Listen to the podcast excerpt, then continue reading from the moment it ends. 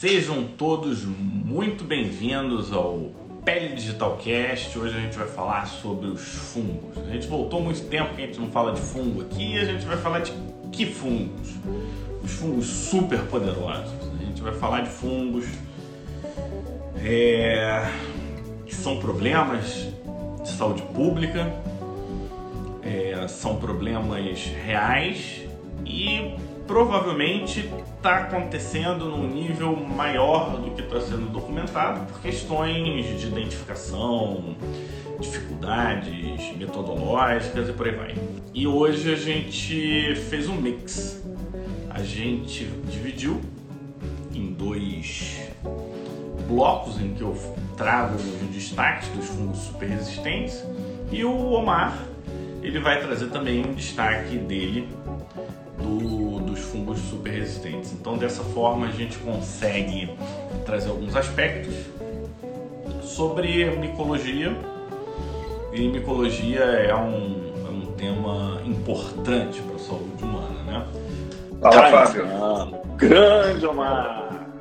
Já E fez aí? aqui a nossa apresentação. Hoje a gente voltou para micologia, né? Já estava Voltou. tempo que a gente não, não falava sobre o assunto.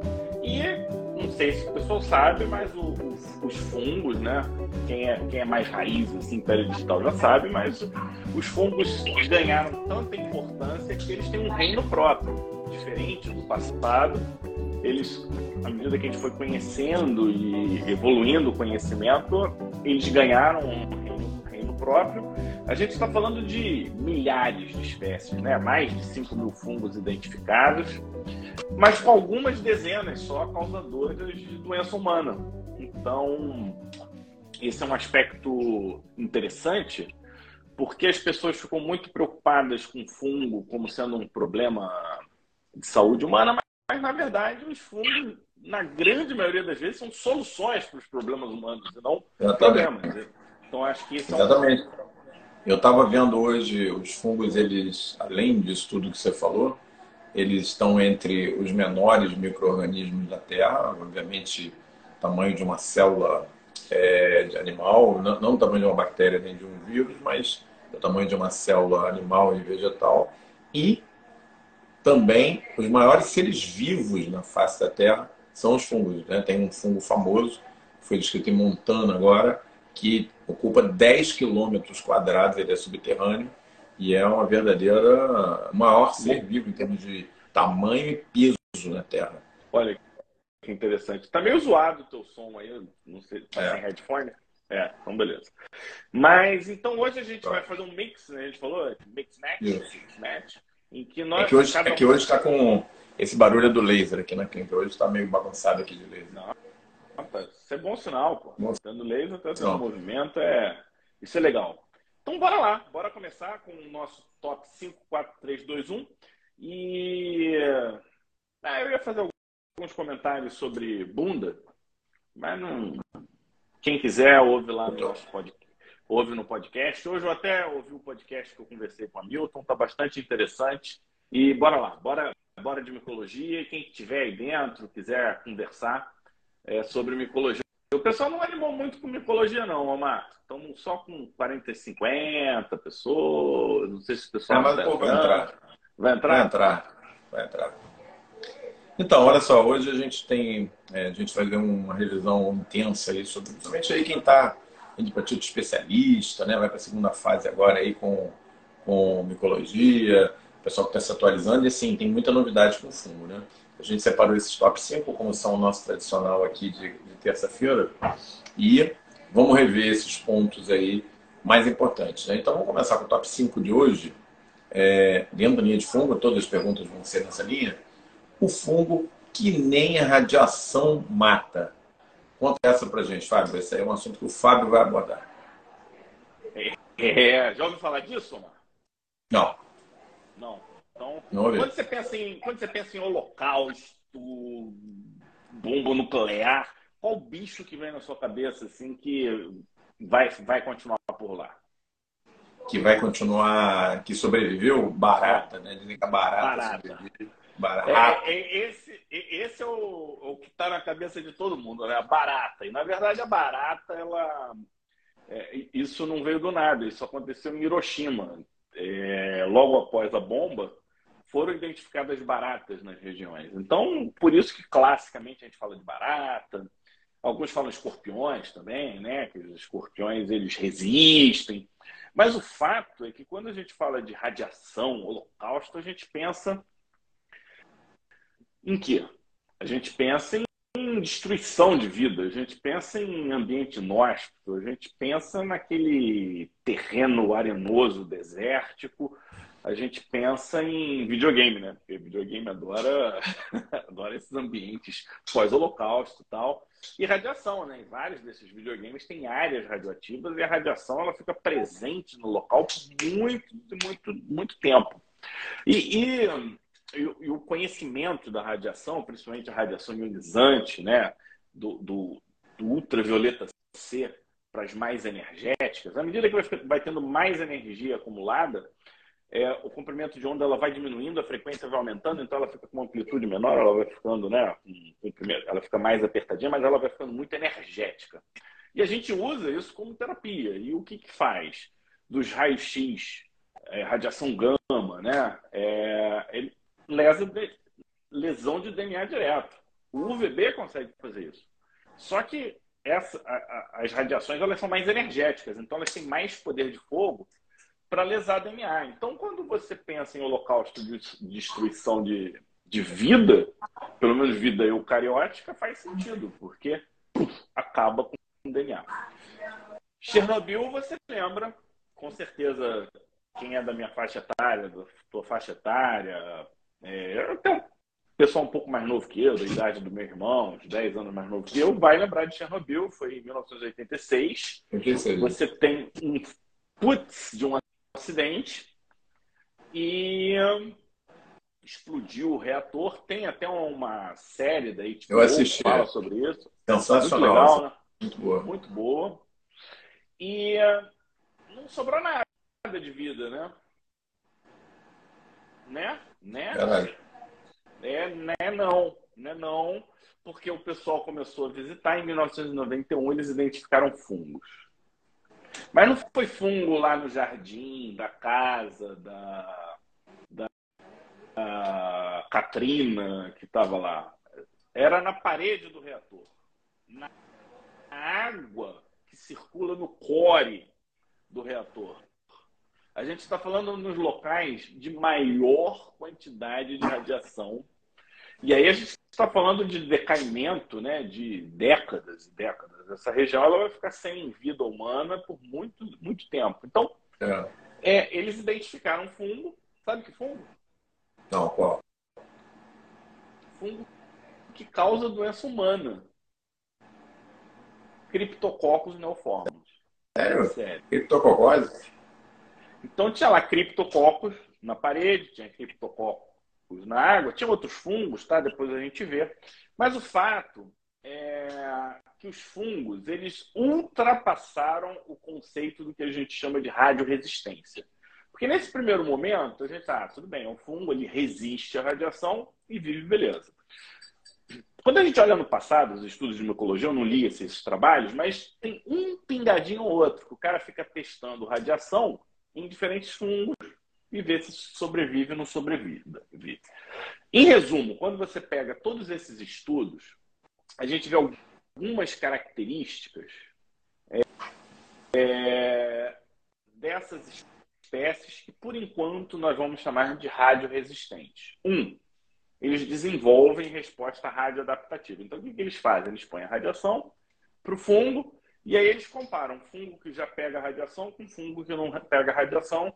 Eles reagem diferente. Então, é, mostrando que a mesma espécie num ambiente com radiação e ambiente sem radiação tem uma certa diferença metabólica. Existe, então, o que eles chamam de radioestímulo. Essa, essa radiação ela estimula metabolicamente esse fungo. Vamos elaborar um pouquinho mais. E o que, que eles olham? Que esses fungos radiotrópicos eles crescem em direção à radiação. Olha.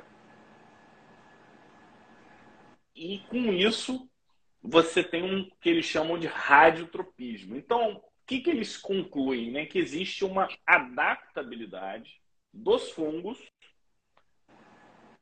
para esse ambiente é, radioativo. Você que é um cara que viaja muito, você já foi em Israel. Uhum. Tem um vale lá, que eu esqueci o nome, que, que é assim, né? Vou pegar aqui a, a, o, o Instagram. Aqui pega. Aí tem a montanha voltada para. Tem a face voltada para a Europa e a face voltada para a África. A face voltada para a África pega 800 vezes mais radiação solar do que a, a voltada para a Europa. Então, o lado que olha para a Europa é todo verde. E o lado que volta, que está voltado para a África é, é desértico. Então, é interessante. E aí, quando eles identificaram no lado desértico, tem mais espécies iguais, né? Por exemplo, penicillium, é... deixa eu ver o outro aqui, aspergilos. Os aspergilos do lado que pega voltados para a África, eles têm muito mais capacidade de reagir à radiação. Acho que sou eu ou é o Omar?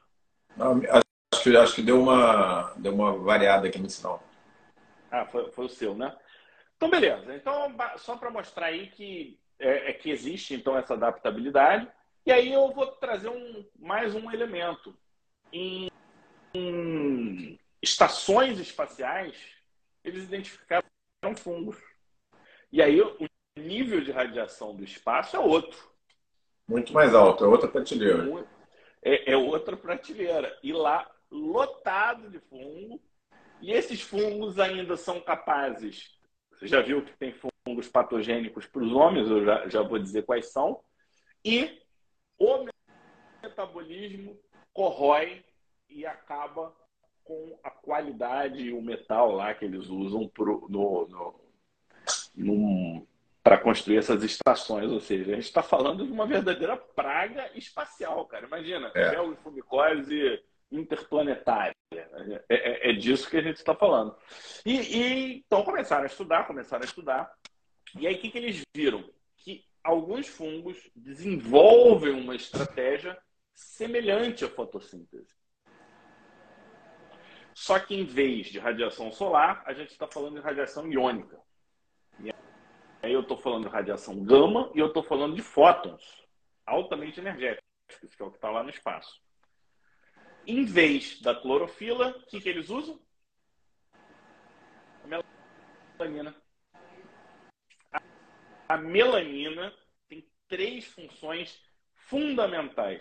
Um, ela transforma essa energia iônica em excitação eletrônica e a partir daí desencadeia o processo de radiossíntese. Maneiro isso, não? É Legal. A melanina, ela é protetora, assim como para o UV, ela tem um grau de proteção e ela tem um efeito quentin, que é como se fosse voltar ao equilíbrio, né? Na, na, na indústria, quando esquenta muito, o efeito quentin é um efeito arrefecedor, né? Diminuir a temperatura, mas não é só temperatura. No caso, é o efeito quentin para, eu não sei como seria a tradução, Omar, para a produção de radicais livres. Então, excitação de elétron acaba gerando radical livre, ela mesmo puxa esse radical livre para ela, além de ser uma proteção física contra a radiação. Então, esse é um efeito super interessante que aí, o que, que, que, acontece? Olha o que, que já estão fazendo. Eles pegaram, então, vou, vou dizer as espécies de fungo, que são rádio resistentes, radiofílicas, elas são rádio. rádio como é que é que eu falei? Fotossíntese e radiossíntese. Então, são radiosintéticas. Criptococcus neoformans, cladosporium, é, cladosporioides, histoplasma capsulatum, aspergillus, penicillium, Vanguiella dermatitis e Cladosporium aspeopermum. A gente está falando de fungo que causa doença humana. Todos são pigmentados, tá? E aí olha o que estão fazendo. Eles já estão construindo é, culturas da Vanguiela dermatitis para proteger camadas aí, são X centímetros, desse um né? como se fosse um biofilme. Agora, quem é a dermato expert e assistiu aula de, melano, de melanogênese, uma delas lá, eu falo das funções industriais da melanina. E uma é, é, dessas funções, qual, sabe qual é? Função ah. de bateria. E eu já estou imaginando um traje cósmico na base de melanina, em que a melanina protege a pessoa, pega essa radiação para armazenar energia. Então você tem uma fonte energética inesgotável a partir de é. melanina. Cara, é incrível isso. É, isso é maneiro, não é? Não? É maneiro.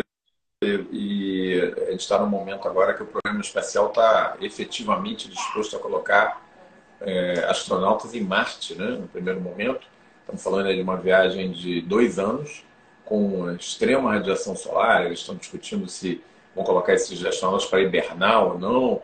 Então, esse tipo de tecnologia pode ser um, como a gente fala aqui, um game changer. Né? É, não sei como é que viabiliza isso, mas se você for pensar do ponto de vista de milhares e milhares de anos, é, é, é possível que exista ser humano resistente à radiação, né?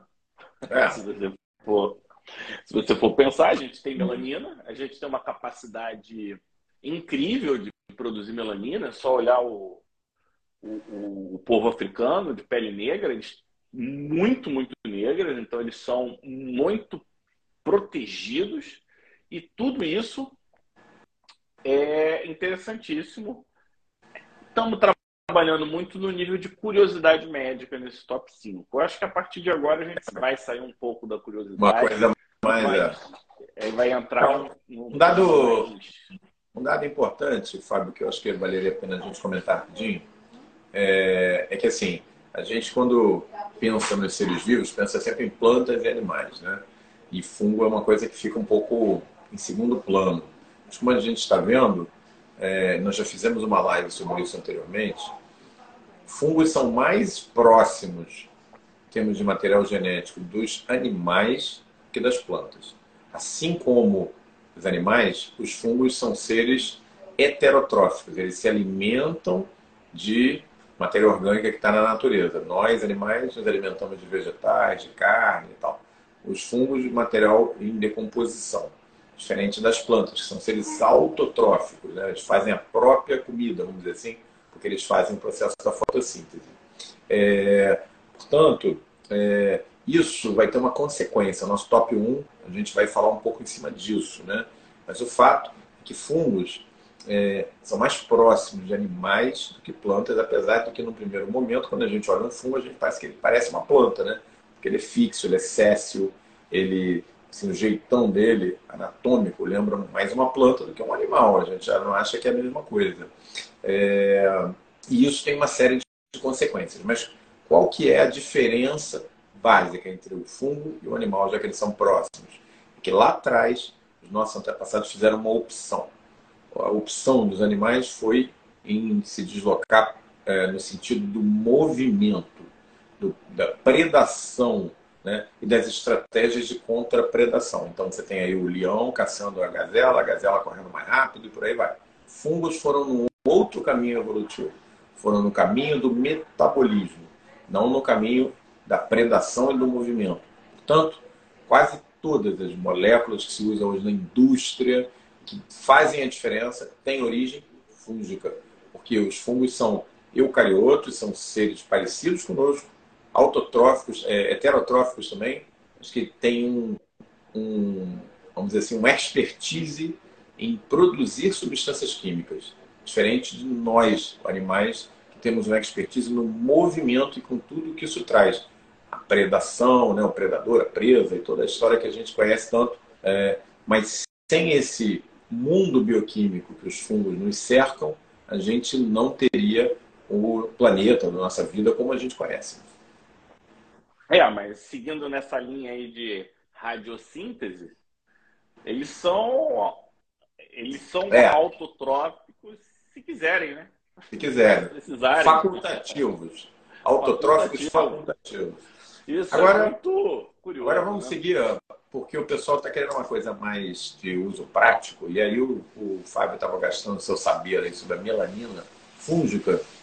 Nós já falamos aqui, já fizemos é, inclusive live sobre isso. E tem um fungo que não se caracteriza por produzir melanina. Daí tá o nome dele, Cândida. Cândida vem do grego, né?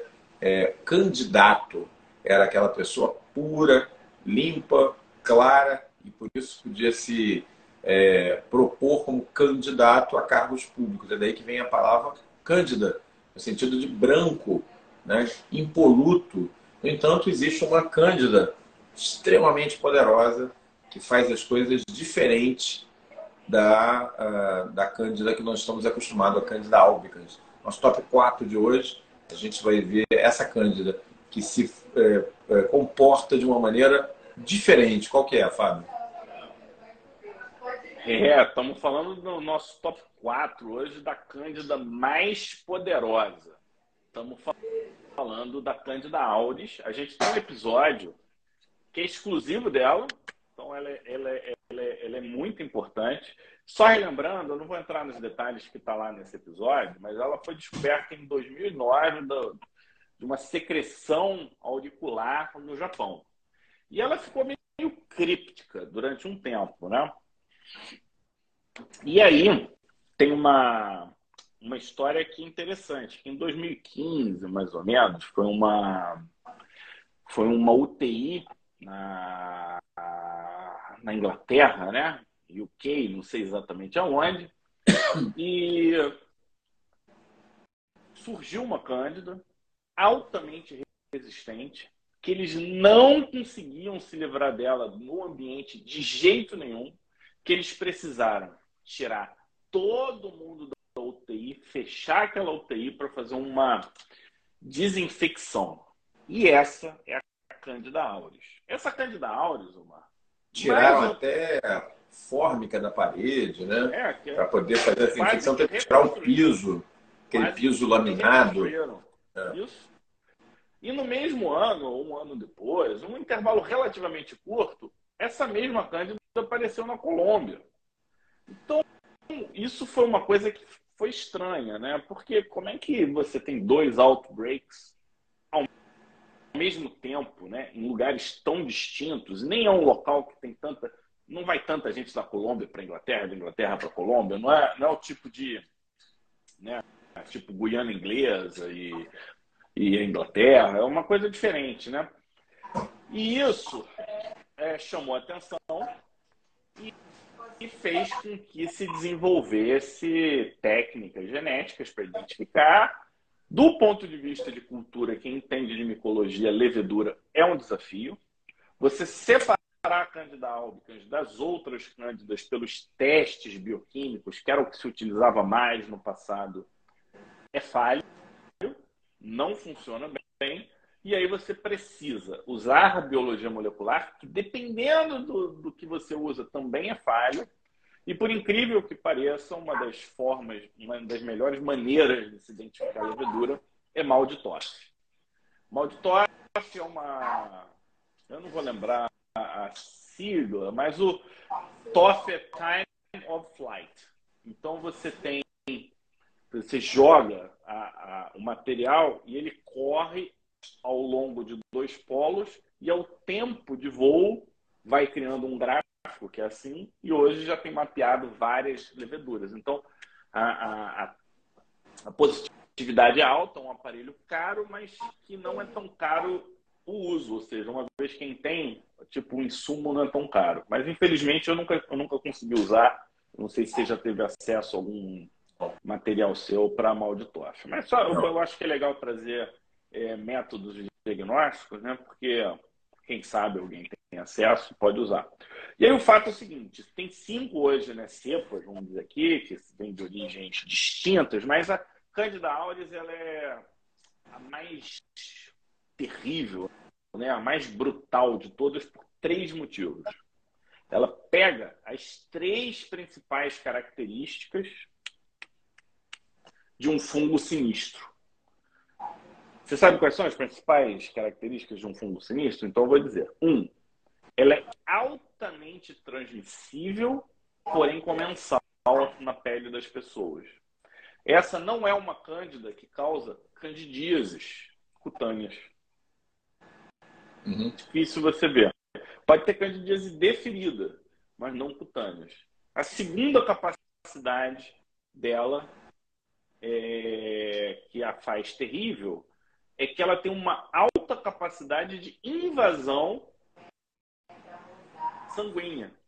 Então, estou falando de uma cândida com potencial oportunístico invasivo muito grande. Então, a gente está falando de uma cândida que está no corpo das pessoas, espalha sem ninguém perceber, e quando você está internado, você precisa, de, por algum motivo, você pode botar essa cândida na corrente sanguínea. E aí vem a terceira habilidade dela, que é a que a torna um super bug, né? Assim que o pessoal chama, super bug, é que ela pode ser pan-resistente. Eu estou falando de uma cândida que não responde a equinocandinas, que não responde a anfotericina B e não responde a nenhum azólico. E não responde a terbinafina também. Então a gente está falando de uma cândida pan-resistente, em torno de 11%, não sei, eu não chequei hoje, não sei como é que está esse percentual, mas você não consegue tratar. E eu poderia botar é. uma quarta habilidade, que ela tem uma habilidade de infectar fômites e sobreviver, e ela não é desinfetada com os desinfetantes tradicionais de unidade coronariana, de UTI ou até de centro cirúrgico. Então, eu estou falando de um verdadeiro super bug comensal. Então, é. Vocês estão vendo aí é, uma cândida que sai um pouco da cândida álbica, aquela que tem esse nome porque gera, principalmente mucosa, lesões esbranquiçadas. Os dois nomes da cândida álbica vêm disso.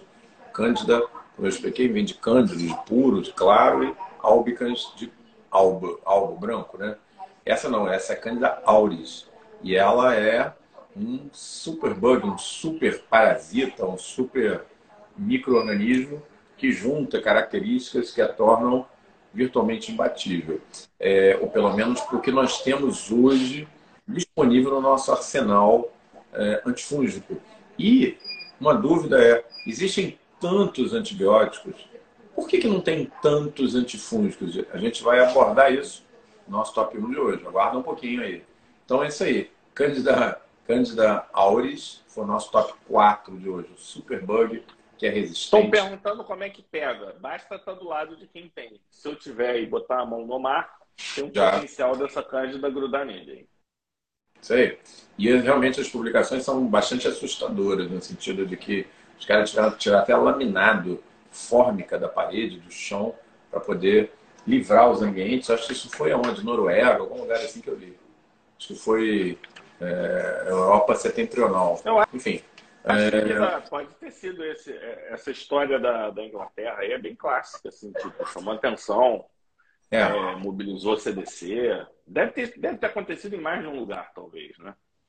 Bom, aí a gente, quem gosta de micologia, a gente está falando muito de Cândida, não pode deixar de falar no primo irmão, que onde você pensa em Cândida, você pensa na outra micose cutânea, né? Para a gente que é dermatologista, são as duas mais patogênicas que causam mais problema, que é a dermatofitose. A dermatofitose, na sua forma clássica, ela é bastante incômoda. Ela é que é responsável por aquelas unhas que descolam, principalmente no dedão do pé do hálux, conforme a gente vai ficando mais velho. Boa parte da população acima de 70 anos tem micose na unha, porque a unha vai crescendo mais devagar, não consegue dar muito conta, é difícil de tratar. Às vezes da micose na virilha, às vezes da micose até no corpo, em áreas mais expostas, e no couro cabeludo, que é a tinha, né? inclusive com formas difíceis de tratar, como por exemplo a tinha favosa. Então tudo isso a gente sabe. Mas o que o Fábio preparou para o nosso top 3 de hoje vai muito além disso. Vai das dermatofitoses crônicas, aquelas que, além dessas aí que eu comentei, são mais difíceis de tratar, são um desafio terapêutico para o dermatologista, para o clínico, e a gente vai ver por que isso acontece no top 3. É, então, quando a gente fala de dermatofitose, classicamente, Omar, tirando unha, que, que pode ser um desafio, nem, as dermatofitoses de unha nem são tão desafiadoras assim. Eu acho que os não dermatófitos tendem a ser mais enrolados de tratar do que a própria dermatofitose. As dermatofitoses de corpo, né, de pele é, normal, vamos chamar assim, você não teria muita dificuldade, né? Você passa um é. único, tópico, sete dias, dez dias, tende a resolver na grande maioria dos casos. E isso é o que acontecia, é o que acontecia. E muito provavelmente esse conceito de dermatofitose crônica, ele nasceu na Índia. O Marlup caiu, mas eu vou continuar explicando aqui enquanto ele, ele volta. E esse conceito de dermatofitose crônica nasceu na Índia e hoje, o que, que ele representa? Ele representa casos de dermatofitose que você não consegue resolver ao longo de seis meses. Então a gente está falando de um, de um quadro dermatológico, um quadro cutâneo, que não some ao longo de seis meses. E assim, quando você olha para esse tipo de manifestação, ela é relativamente rara. Você não. Omar voltando aqui, pessoal. É uma manifestação rara. Você tem que seguir uma, uma sequência. Oi. Aí foi, foi no banheiro. Eu vou. Banheiro, ali, rapidinho. Eu vou. Eu vou pro meu 5G aqui para ver se fica melhor. Tá. Mas aí o, o que acontece é o seguinte. Então, quando você tem uma dermatofitose que você não consegue resolver após seis meses, você chama ela de dermatofitose crônica. E aí, Omar, quando você fala de dermatofitose crônica, você tem que pensar em alguns aspectos. Eu acho que o primeiro que vem na cabeça da gente qual é? Adesão. A gente está falando de uma pessoa que realmente tratou. É muito comum a pessoa passa um, dois dias, não tem mais lesão, ela não continua passando, dá duas, três semanas, a lesão começa a querer voltar, né? Você já deve, você deve ter visto isso várias vezes. É. E a falta de adesão talvez seja uma das principais causas de uma rotina, pensando numa dermatofitose tradicional. Presença de fatores predisponentes. Então, a gente sabe né, que doenças genéticas com deficiência de CARD9, por exemplo, facilitam o, a persistência do fungo. É, deficiência de CARD9, além de facilitar a presença do fungo, ajuda nas formas mais invasivas, que é um outro capítulo que a gente não vai abordar hoje, mas a gente poderia estar falando de Major, coisas do tipo assim. Beleza. Existe o conceito de autoinoculação, acho que é um clássico da tinea pedis, que é o epidermófito flocosum, que tem também tinea cruris. A pessoa trata a região plantar, mas não trata a região inguinal, e aí a pessoa ela tem a autoinoculação. Tem casos familiares, porque a escama é transmissível. É uma doença transmissível principalmente se for um fungo antropofílico, né? um dermatófito antropofílico. Então, se um tem escama, usa o mesmo banheiro, pisa, entra em contato, você tem sim um potencial de é, causar tem, doença. Você tem aquelas tinhas que acontecem em ambiente de prisão, internatos, né? que são verdadeiras epidemias. Né? É, e tem aquelas fotos clássicas de 300 milhões de crianças com tinhas de couro cabeludo, todo mundo naquele colégio e tal. Não tem, é, tem as fotos antigas assim, que são, são curiosas. E a gente está falando de pessoas com lesão clinicamente identificável e o conceito de carreadores assintomáticos. Então, em alguns casos em que não resolve o caso de dermatofitose, vale a pena tratar todo mundo naquele ambiente e usar medidas ambientais de cuidado. Mas, mas tem um detalhe que é importante, que é resistência microbiana. E a gente fez uma live com a Regina, quando ela fez o lançamento do livro dela, de micologia, e ela falou do sudanense, né? É, causando tinha captes mais resistente ao tratamento. Então, eu não tenho experiência com sudanense, mas Aí entra uma importante arma e ferramenta, que é identificar o dermatófito. E esse é um ponto difícil. Primeiro que os laboratórios de micologia comerciais tendem a não ser muito bons. É, é, e acaba que a maioria das pessoas não tem acesso. E nesse sentido, na Índia, começaram a identificar tricófitons mentagrofites multiresistentes. E aí eu vou parar por aqui, porque na época que eles começaram isso, eu estou falando aqui, Omar, é, de 2017, hum. 2018. Nessa época era Tricófton mentagrofites. E eu acho que hoje a gente vai ter novidades. Esses metagrofites, eles são resistentes, alguns, né? não todos, a fluconazol, a, terbinafina, itraconazol e griselfulvina, também tendo panresistência de dermatófito. Então, a gente está falando aqui ó, de que, meu amigo, um dos principais problemas aqui qual é? Uso de pomadas erradas. Utiliza-se muita pomada. Imunossupressão é um fator predisponente. O cara usa corticoide. Né? Segundo, pomadas misturadas. Essas pomadas que tem corticoide, que tem antibiótico, antifúngico, não, não tem às vezes a quantidade adequada, mistura o troço todo. Se você tiver na dúvida, usa uma pomada só e usa a própria pomada como teste terapêutico. Então você acha, está na dúvida, se é uma cândida, se é uma balanite inflamatória. Faz o antifúngico, porque o antifúngico não vai melhorar a balanite inflamatória. Faz o antifúngico. Então, você está na dúvida, faz uma... é rápida a resposta do, das micoses superficiais. A pele troca de... é muito rápido, então não vale a pena você fazer. É, são ceratofitoses, né? Estão lá na camada córnea, lembrando que, com exceção, com exceção das tinhas dérmicas lá de Majoc, não, não há invasão nas camadas mais internas da pele. Então, isso é uma ceratofitose, camada córnea, uma parte mais externa da epiderme. Não há necessidade de você ficar fazendo essas associações que geram problemas maiores no futuro. E, e, assim, esse é um conceito que eu ouço pouco, dermatofitose crônica. Então você viu que é um capítulo que ele pode significar desde um erro de, assim, uma falha de comunicação entre o médico e o paciente, a extremo temos de pan-resistência por dermatófito. Então, eu, eu enxergo como um capítulo importantíssimo, tá? E que talvez valha a pena a gente explorar mais, principalmente quem faz medicina da família, medicina comunitária, porque acaba que é quem lida. Dificilmente você pega uma dermatofitose no teu consultório. Quando você pega no teu consultório particular é porque falhou demais, né? Ah, o pessoal papou mosca atrás de mosca para chegar na gente, ou é um caso de dermatofitose crônica que o cara, apesar de ter feito o diagnóstico correto, não soube evoluir nessa, nessa conduta. Então, essa foi minha parte do nosso top 5 de hoje. Gostou? Você acha que eu fiz uma boa seleção?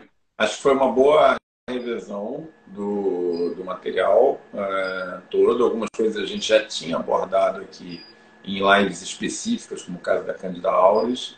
É, nós já falamos aqui bastante também sobre alguns micro-organismos que são radioresistentes. O mais manjadão é o Deinococcus radiodurans, né, que é uma, mas é uma bactéria. É uma bactéria. É, e hoje a gente é, e hoje a gente teve um pouco mais disso com o Fábio. Que... o agente mais radioresistente. Existe, mas é uma bactéria nesse caso, né? Deinococcus radiodurans. E a gente então avança para os nossos dois tops finais de hoje. A gente vai falar no nosso top 2 desse perigo que o Fábio já começou a pintar, é o perigo que veio da Índia, né, Fábio? Isso aí. Agora eu vou perguntar para o Omar. Omar, me conta. Melhorou com. Quando eu mudei para o 5G, melhorou ou foi a mesma coisa? Melhorou. Agora deu uma pioradinha de novo, agora voltou a melhorar. Eu acho que está tá flutuando. Mas vamos falar um pouco desse. Vamos falar por que da Índia, né? Que perigo é esse? Por que, que esses dermatófitos estão aparecendo mais na Índia, né? É porque aparece mais lá? É porque de repente tem algum grupo de pesquisa que estuda dermatófito. Eu não sei se tem algum grande grupo de pesquisa de dermatófito no Brasil, por exemplo. Eu não... Peraí, peraí, peraí, peraí, peraí, Fábio. Deixa eu voltar para o. Agora piorou para mim. Deixa, deixa eu voltar aqui para o meu. É, o pessoal, enquanto o pessoal está falando, a gente tem uma aula de, de malacesiose resistente lá no. Voltei. Você lembra? Acho que é melhor no Wi-Fi.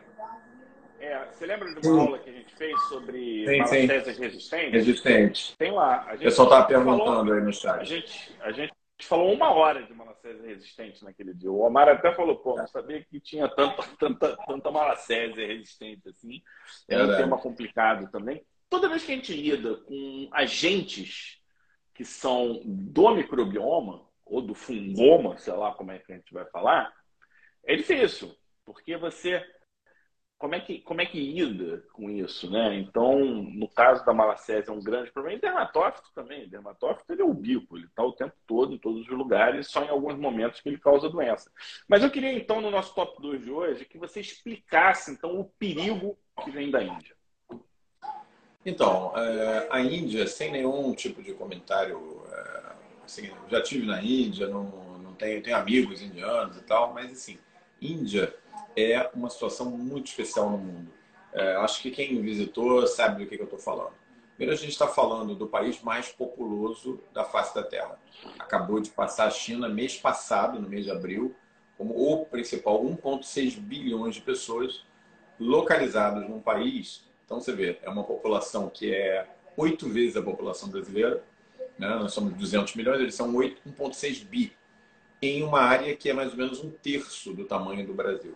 Então, isso obriga as pessoas a conviverem num grande aglomerado é, populacional, todas juntas. Né? Obviamente, como um país em desenvolvimento do terceiro mundo, como o Brasil, isso faz com que boa parte da população não tenha acesso é, pleno ao sistema de saúde e tenha que procurar medicinas alternativas dos mais diversos tipos e tal. Já há algum tempo, é um problema sério na Índia. Eu acompanho muito essas publicações com o pessoal é, é, indiano da Liga Mundial a questão do uso de despigmentantes tópicos na Índia de todos os tipos. É, tem muitos trabalhos interessantes, não só na Índia, mas também na África, mostrando que é uma coisa comum, entre, principalmente entre mulheres nas áreas rurais, uma coisa chamada bleaching, que bleach em inglês é água sanitária, né? então é o embranquecimento da pele. Por que isso? Porque as mulheres nesses locais tribais acreditam que se elas tiverem a pele mais clara do que os seus uh, pretendentes, elas vão conseguir casar, vão conseguir, enfim, é, ter família, filhos mais facilmente. Isso é, enfim, uma coisa que eles acreditam localmente. Então, é um negócio generalizado em Papua Nova Guiné, na Índia, na África, o mecanismo do bleaching. Muito do que a gente usa hoje de produtos químicos para clarear melasma vem, sabe de onde? Da experiência tribal no bleaching. Então, por exemplo, o ácido glicerísico, é, por exemplo, o arbutin, que vem do arroz, é, foi descoberto porque essas pessoas passavam essa substância na pele e foram vendo que clareava. Né? Então, é, a farmacopeia em relação a melasma tem a ver com essa experiência tribal. É, uma das coisas que é usado em larga escala no, na, na Índia, principalmente para melasma, é o corticoide tópico. É um dos problemas sérios de saúde pública na Índia, é, é a questão do corticoide tópico. Eles usam muito por causa do melasma, muito por causa do vitiligo. Enquanto o vitiligo no mundo inteiro afeta em torno de 2 a 2,5% da população mundial, na Índia afeta 8% da população mundial. Tem alguns dados que mostram que isso tem a ver com o uso da cúrcuma, tem é, alguns dados que dizem que é, mostra que tem a ver com, com, algumas questões ambientais indianas, o fato é que é quatro vezes o valor médio. Isso gera uma série de problemas. Então, imagine aquela superpopulação se automedicando, usando à vontade corticoide. O corticoide não tem nenhum tipo de controle de prescrição na Índia. Eu sempre vejo os indianos apresentando esses dados que são realmente assustadores. Enquanto aqui a gente. No Brasil também não, né? Sim, mas aqui no Brasil as pessoas, quando você fala em corticoide, você deve ter essa experiência. Você fala, não, vou te passar um corticoide, mas doutor, corticoide não tem efeito colateral, não sei o quê. Aí, né? você é, tem aquela coisa assim, pelo menos de, de, uma certa resistência. Na Índia, não. O povo cai dentro mesmo, gosta de corticóide, compra à vontade. Os produtos tópicos têm corticóide de potência alta. Os caras não brincam em serviço lá. Eles não falam de hidrocortisona, dexametasona, eles falam de clobetasol para tudo tópico. Então, junta a tempestade perfeita, né? Um país pobre, população enorme, que usa corticoide à vontade, e aí entra, assim, situação inflamável, entra o fósforo para trazer o fogo. Um novo fungo um, é, do gênero Trichophyton, que foi descrito não na Índia, mas na Austrália, em 2008, que se mostra resistente a, como você já adiantou, boa parte dos antifúngicos que nós temos à disposição, incluindo a terbinafina, que é talvez no nossa, no nossa prescrição, como médicos, como dermatologistas, ao alcance do dia a dia, aquela medicação assim mais nova que a gente tem, que na verdade não é tão nova assim, a terbinafina já tem mais de 20 anos, né? 25 anos quase, mas é, é assim, dá prescrição para tratar dermatófito que tem de mais novo, né? No dia a dia para o dermatologista. E aí, é, esse fungo simplesmente não responde a essas formas de tratamento. Mais do que isso, ele tem se mostrado extremamente extenso nas lesões cutâneas. A gente fez um post no Pele Digital mostrando casos descritos de lesões extensas pegando o tórax inteiro, que é uma coisa que a gente não vê com dermatofitose, né? Eu já vi casos assim, sabe quando? Na época áurea do HIV, lá nos anos 90. Aí a gente via aquelas dermatofitoses gigantes cobrindo o corpo do paciente, mas já tem mais de 25 anos que eu não vejo um quadro assim, né? E voltou... De vez em quando a gente vê aqui, tá? É, mas, mas, mas tá raro, mas né? Não tão, mas não tão inflamatório, sabe? Os que eu vejo que tem muito corpo, o que eu vi inflamatório, assim, que eu me lembre, foi um paciente que tinha muita lesão inflamatória e ele era obeso, muito obeso. E todos os outros de corpo, né, é, eram quadros menos inflamatórios ou inflamatórios na periferia. Não, não como a imagem que você colocou, uma lesão, uma placa. Nem parece dermatofitose. Nem parece. Ele parece uma pitilisubra pilar, parece uma psoríase, parece uma coisa nessa linha, né? Então, esses casos começaram a ser descritos na Austrália em 2008, mas quando esse... Pensa no, naquela fogueira que você deixou montadinha ali, aí é só ter aquele spark, né? Aquela, aquele, aquela fagulha, o bicho pegou fogo. Então, quando o fungo chegou na Índia, a coisa explodiu. Estamos falando aí de 2017, 2018, levou aí uns 10 anos, foi um pouquinho antes da pandemia. De lá para cá, explodiu é, inicialmente na Índia, depois Sudeste Asiático, casos no Vietnã, casos na China, já descritos assim, geograficamente próximos. Aí começou a aparecer os casos na Europa, vários países já afetados, Espanha, Noruega, Itália, é, mais recentemente nos Estados Unidos e Nova York, os dois primeiros casos. Né? Então, essa, essa nova dermatofitose, esse novo, se é novo, a gente não sabe, né? ele é multiresistente, ele é de dificílimo tratamento. É um Trichophyton mentagrophyte, mas ele ganhou um nome próprio, que eu vou pegar aqui que eu sempre esqueço, que é Trichophyton, Trichophyton indotinea. Então, é, lembra até tinha, né?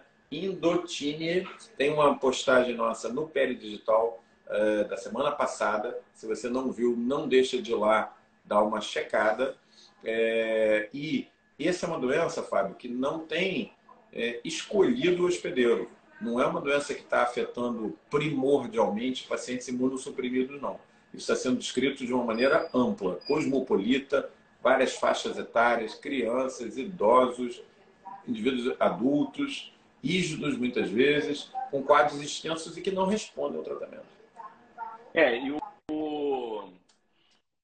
Fiz aquele comentário né, desse mentagrofites do, da Índia, que existe uma possibilidade, né? Teria, a gente teria que ir atrás dos artigos. Ó, chegamos em 100. Chegamos em 100. Os fungos proliferaram ao longo dessa live, Omar. A gente teria que ver nesses artigos, né, se na revisão desses mentagrofites eles foram reclassificados como endotine ou se nós temos duas linhas de mentagrofites aí é, multiresistentes ou com potencial de resistência alto. E isso é preocupante, tá? Porque a gente está falando de, uma, de espécies altamente adaptadas para o nosso organismo. E aí, a gente está aqui superbugs, um atrás do outro. Pá, desde os que comem radiação, né, no nosso top 5. Não, e olha só, a, a, gente pode acrescentar aí os que são rádio friends, né, rádio lovers, a gente pode acrescentar Candida auris, a gente está falando dos mentagrofites resistentes, a gente está falando Candida, é, do, do, desse novo é, tricófiton, endotine. A gente tem que colocar nessa lista aí, Fábio, é, esporotricose, que está proliferando aqui no Brasil já há 20 anos, que está mais difícil de tratar, que está mais fácil de contaminar. O que está acontecendo no reino fungi? Conta aí pra gente. É isso que todo mundo está se perguntando, né? Depois que você vê o problema surgido, né? Fica fácil dizer, caramba, por que eu não pensei nisso? Será que a gente não está vendo aí todos esses componentes chegando juntos e está faltando a gente aquela sacada dizendo, caramba, é daí que talvez venha um agravo à saúde realmente importante para a espécie humana? É, eu tenho, uma, eu tenho uma opinião sobre isso que eu acho que a gente está usando o raciocínio da década de 1940 e dos anos, das décadas seguintes, em que a gente olhava para as doenças infecciosas sempre atuando na capacidade replicativa do, do agente. E pega doenças como cromomicose. Cromomicose replica devagar. É uma carapaça fúngica. Você não consegue tratar, porque não tem replicação. Então você tem que, hoje, modular a resposta do hospedeiro e ou do próprio agente. Porque a gente sabe que é um relacionamento ali, né? Então, às vezes, você botando um outro elemento, toda a conversa muda. E aí, Verdade. aquela situação que funciona deixa de funcionar. E aí, e, e aí a minha pergunta para você. A gente pensa em vacina para malária, a gente que é um protozoário. A gente faz vacina para tudo que é vírus, para bactéria.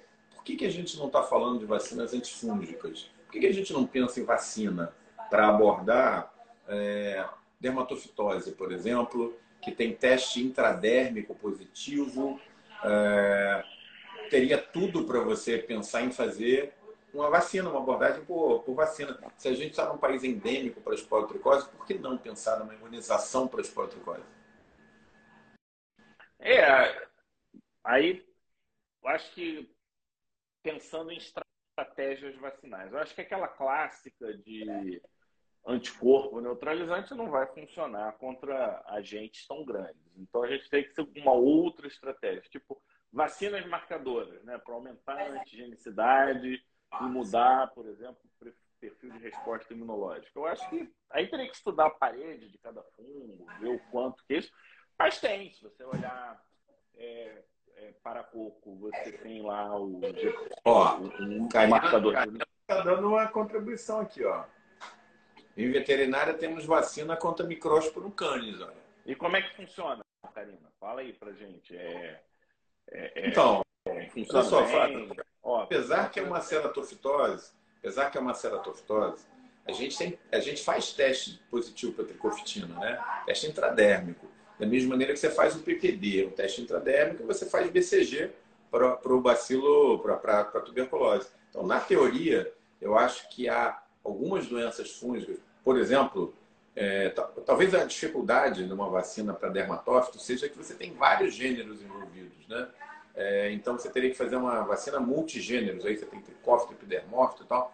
Mas na teoria daria para fazer. Ou, ou, uma vacina terapêutica, que a pessoa entra num quadro de difícil controle, pela vacina você muda a estratégia. Eu acho que o problema aí, Omar, é econômico. Eu acho que o problema não é. Ó, ela está falando. Três doses, intervalos mais Três ou menos. Doses, Isso. E é Tecnologia nacional e indústria nacional. Tá aí, interessante, né? Mas é para cavalo, né? É para cavalo, é. Não, não sei se é para cavalo. Acho que ela falou que era para cães, né? Ela falou Acho que ela comentou. Cavalo. É cavalo? Ah, tá bom. E é terapêutica, não é profilática. E cavalo é economicamente. Quem tem cavalo tem grana. Dificilmente você, dificilmente você tem dono de cavalo. ah, não, não, olha só. Não, ela falou que é para cães, ó. Não, a, a pitiose é outra, é outra, é outra doença. Essa é para cães, pelo que. Bom, enfim, ela, ela não, explica ela, aqui pra gente. Ela, ela falou que é para pitiose equina causada pelo micrósporo canis. Foi o que eu entendi. Corrige a gente aí, mas para a gente não passar do nosso horário, a gente tem então um novo desafio no nosso top 1 é por, por que, que a gente não tem novos antifúngicos? Você falou terbinafina, anfotericina B, todos os azólicos, eles agem aonde? No ergosterol, na, na composição do ergosterol, da, da, da, capa externa do fungo. Os que funcionam um pouco diferente, eles são exclusivos para as leveduras, né? Que são as é, caspofunginas. Eu não lembro exatamente onde age, mas não funciona para vários e vários fungos. Vai funcionar basicamente para cândida e uma outra levedura. Me conta aí, Omar. Tem alguma então, perspectiva? A gente chegou nesse fim do túnel? É, depois a gente vê uma luz no fim do túnel, que pelo jeito da nossa live agora é um trem vindo na nossa direção, né? não é exatamente um, um fim do túnel, porque a gente está vendo aí uns 4, 5, 6 fundos barra pesadíssimos chegando, é, a gente precisa deixar, obviamente, uma, uma, mensagem positiva, né, Fábio? A nossa função aqui no final dessa. Não é desanimar, não, né? É, não dá para desanimar. Sempre em frente, né? E o que, que acontece? Por que, que é difícil? Será que a indústria farmacêutica não tem interesse? Lógico que tem. O problema, gente, vem do fato de que, como eu comentei lá no início, os fungos são muito parecidos com os seres humanos. São mais parecidos conosco, em termos genômicos, do que as bactérias, muito mais, e do que as plantas. Então, isso gera um problema. Quando se desenvolve novos antifúngicos, eles tendem a ser tóxicos, interagir muito com a célula eucariota animal, nossa célula, portanto, porque nós temos vias metabólicas similares aos fungos. O ergosterol que o Fábio estava comentando, é uma linha promissora, tem sido nos últimos 20 ou 30 anos, porque está presente na parede celular do fungo, que não está presente na parede. Nós não temos, como animais, nas nossas células, parede celular. Então, investir no ergosterol foi uma atitude inteligente, porque garantiu é, antifúngicos que não eram tóxicos para o ser humano. Só que parece que dessa, dessa toca não sai mais coelho já estão trabalhando em cima de ergosterol há 40, 50 anos. A falta de novos antifúngicos vem do fato, não é por falta de investimento, simplesmente porque muitas drogas que são desenvolvidas em laboratório, nos ensaios clínicos elas acabam sendo tóxicas para as cobaias e nem chegam nos ensaios humanos. Então a gente tem hoje, na situação dos novos antifúngicos, mais ou menos a situação que a gente tinha com herpes lá nos anos 60 Existem drogas, existiam drogas com ação antiherpética, existiam, mas elas eram tão tóxicas que não valia a pena você usar, porque frequentemente esfolavam o pobre do paciente. Até que veio a ciclovia, que foi um, um, uma, uma, droga que mudou o tratamento antiherpético. Para o a gente está vivendo a mesma coisa. Existem drogas, sim, com ação antifúngica, mas elas causam muitos problemas renais, hepáticos, e com isso, muita toxicidade, muita interação medicamentosa, que é um problema sério com os antifúngicos, diferente dos antivirais. É, então, o que a gente está precisando é mais pesquisa. Para aqueles que acham que pesquisa é dinheiro jogado fora, existe uma máxima muito legal dizendo assim: se você acha pesquisa cara, experimenta o que você vai gastar com a doença. É muito mais do que com a pesquisa. Então, sempre aqui no Pé Digital a gente defende isso, né? Ciência, pesquisa, ciência bem aplicada, ela salva vidas. Pegar dinheiro para pesquisa e colocar, aplicar em pesquisa, não é jogar dinheiro fora, não, gente. Infelizmente, os nossos governos, a primeira coisa que fazem quando está com grana curta é tirar dinheiro do CNPq, da FAPERJ, da FAPESP, tira dinheiro das universidades para tentar economizar. Exatamente o contrário. Tem dados mostrando que cada um dólar investido em pesquisa volta para a sociedade em 8 ou 10 dólares, ou seja, 8 ou 10 vezes mais. O que a gente precisa é aprofundar a pesquisa, isso no mundo inteiro, no Brasil também, porque, se, volto a dizer, se você acha pesquisa cara, experimenta o preço da doença. Gostou dessa frase, Fábio? Essa é boa. Porra, agora, agora vai aumentar as agências de fomento, agora vamos precisar se mexer. É, realmente o fisiologismo, é um problemaço, né? Você chega todo empolgado, querendo mudar, querendo trazer novas informações. E aí você. Sabe, sabe, você sabe o que acontece? Não, não é só a questão financeira, é questão de qualidade de pesquisa. Porque sem dinheiro você não consegue montar um time. E aí você sempre trabalha num nível que poderia ser um pouquinho melhor. Por, no início de carreira, isso é beleza, né? Mas, porra, você 20 anos de carreira ou mais, você vai continuar com pesquisa, nível iniciação científica ou um mestrado de baixo custo? Não dá, né? Você, você quer a pessoa que tem ambição de carreira, ela quer evoluir na qualidade, ela quer publicar numa Nature, ela quer um, um, uma resposta é, de um produto, né? possivelmente de potencial de mercado, e junta tudo isso com a falta de fomento. E quando tem o fomento, o dinheiro não é da instituição, é do seu CPF. Se alguma coisa der errado, é o seu CPF que está na reta está errado, Mário. Eu, é. Sinceramente, eu não tenho mais vontade de botar o meu CPF em conta pública. Porque é público, é dinheiro público. Porque você, no Brasil você não tem facilidade nem para pegar fomento de é, pesquisa, por ação do pesquisador, patrocinado por indústria externa, muito difícil no Brasil. É um ou outro, são centros muito bem estruturados, Normalmente você trabalha para os caras, para os caras poderem aprovar o remédio na Anvisa. É, e o cara ainda fica todo feliz achando que fez um puta de um trabalho, né? Agora, por exemplo, saiu agora uma publicação nossa, o pessoal da, Fio, da Fiocruz do Rio, que é o glucantime intralesional. Foi uma iniciativa do Marcelo, lá da Fiocruz do Rio, com patrocínio da Fiocruz barra Ministério da Saúde. Então, esse tipo de pesquisa é um ou outro.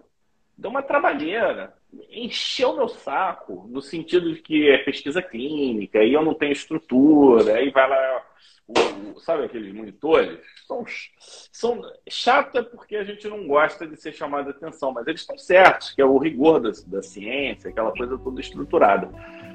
E é isso que a gente precisa fazer, por exemplo. Eu vou pegar de novo as micoses. É, calor é uma coisa que melhora muito o efeito do antifúngico na pele. Então, às vezes alguma coisa física, às vezes coisa que você pode fazer intralesional, tem várias possibilidades. É, não sei como é que vai ser, não vejo nenhuma perspectiva de curto prazo, mas, independente de qualquer coisa, o que sair de importante é a gente identificar o que a gente vai fazer, Omar. A gente traz para cá. Traz aqui. Também nós... Vamos saber aqui em primeira mão. Eu, eu acho que eu vou até convidar o Marcelo para uma live. Ótima ideia. Ele, né? Ótima ideia. Encontrei com o Marcelo, encontrei com o Marcelo esse final de semana, por acaso, lá no Yacht Club. Estava lá almoçando com os amigos, encontrei ele com a esposa, a, a Janaína, Janine. Janine. E vamos chamar ele, ótima ideia. Vou chamar ele para ele falar dessa pesquisa, das dificuldades. Vou proibir ele de falar mal de mim aqui na live, porque aqui na live pele tal só pode falar bem, só, bem assim. Então, é isso aí. Agradecer a presença de todos. A apesar de não ser um tema muito, muito popular, eu acho que a gente conseguiu abordar um tema importante, com curiosidades médicas e alertas médicos e uma luz no fim do túnel, né? É, para ver se a gente chega lá. Só olhando aqui que as ecmoglucandinas agem nos beta-glucãs, que também são é, a porção externa da parede. É isso aí, pessoal. Então, olha só, você sabe, pode contar sempre com a gente aqui toda terça-feira. Acerta o seu relógio pela gente no Pé Digital. Às 20 horas, a gente está sempre aqui trazendo o que tem de melhor da medicina, da dermatologia, da cosmetria, da cirurgia. Sempre fica aqui com a gente. A gente quer agradecer super, super essa, essa parceria aqui com a gente, já de mais de três anos. E estamos sempre juntos, né, Fábio? Se cuida. Pessoal, uma boa noite, Fábio. Se cuida, estamos aí semana que vem, tá?